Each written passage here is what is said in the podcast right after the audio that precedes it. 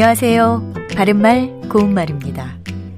사람들에게 어떤 일을 하고 싶냐고 질문했을 때 인류의 평화를 위해 일하고 싶다는 분들 간혹 볼 수 있습니다. 여기서 말하는 인류는 세계의 모든 사람을 뜻하는 표현이지요. 이와 발음이 같은 것으로 어떤 방면에서 첫째 가는 지위나 부류를 가리키는 인류라는 표현도 있습니다. 인류 기술자라든지 인류 기업과 같이 말할 수 있는데요.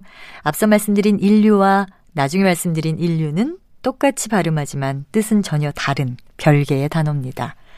세계의 모든 사람을 뜻하는 인류는 첫 번째 음절의 받침이 니은이고 그 뒤에 리을로 시작하는 말이 온 것입니다.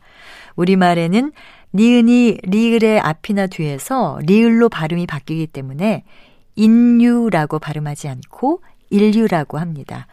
이와 마찬가지로 신라, 전람회, 설날, 하늘나라의 경우도 모두 같은 규칙에 따라서 리을, 리을로 발음합니다.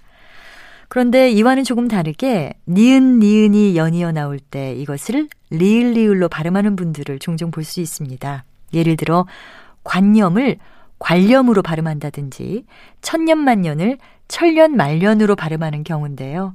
이것은 모두 표준 발음으로 인정되지 않는 것이고 글자 그대로 관념, 천년만년으로 발음하는 것이 맞으니까 정확하게 발음하도록 유의해야겠습니다. 바른말 고운말 아나운서 변희영이었습니다.